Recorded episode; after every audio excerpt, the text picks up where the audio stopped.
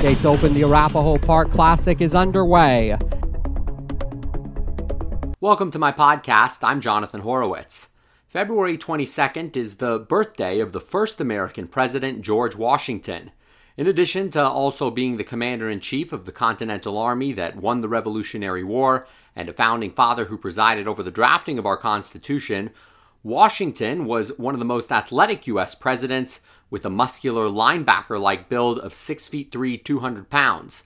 In his book, The Game President's Play, author John Sayle Watterson describes Washington's athletic accomplishments as the stuff of legends, throwing a stone or silver dollar across the Rappahannock River, or body slamming a trash talking rabble rouser outside a pub in Virginia.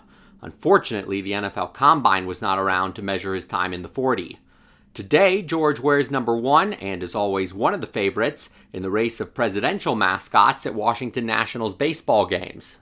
George has the lead through the right field corner. He's still got the lead way out in front of the other presidents.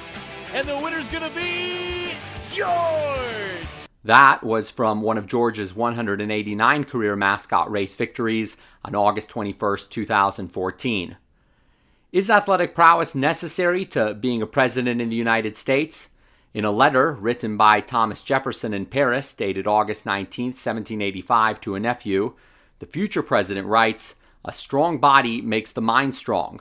However, he continues, games played with the ball and others of that nature are too violent for the body and stamp no character on the mind.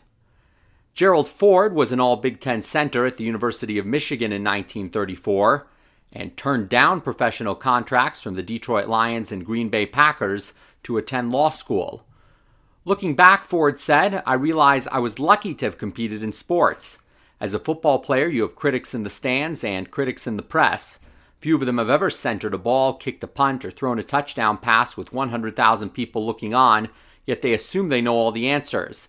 Their comments helped me to develop a thick hide, and in later years, whenever critics assailed me, I just let their jibes roll off my back. Although a knee injury in his sophomore year at Army ended the football career of President Dwight Eisenhower, he was such an avid golfer that he ruined the floor of the Oval Office from constantly walking on it with his golf spikes.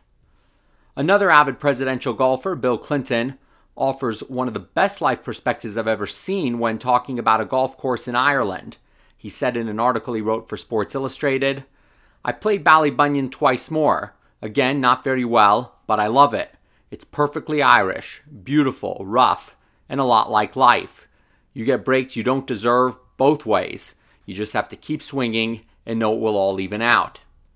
Sure, athletics is not the only presidential prerequisite. Thank goodness, says George Orwell in his 1968 publication, The English People. Orwell writes Professional footballers, boxers, jockeys, and even cricketers enjoy a popularity that no scientist or artist could hope to rival. Nevertheless, the sport worship is not carried to quite such imbecile lengths as one would imagine from reading the popular press. When the brilliant lightweight boxer Kid Lewis stood for parliament in his native borough, he only scored 125 votes. But with America wanting to be a player to host future Olympics and World Cups, with presidential responsibilities including throwing out a first pitch and attending Army Navy football, and our country's infatuation with sports, whoever is president in 2016 better have a sports connection. The reputation in the mascot's president's race depends on it. This is Jonathan Horowitz.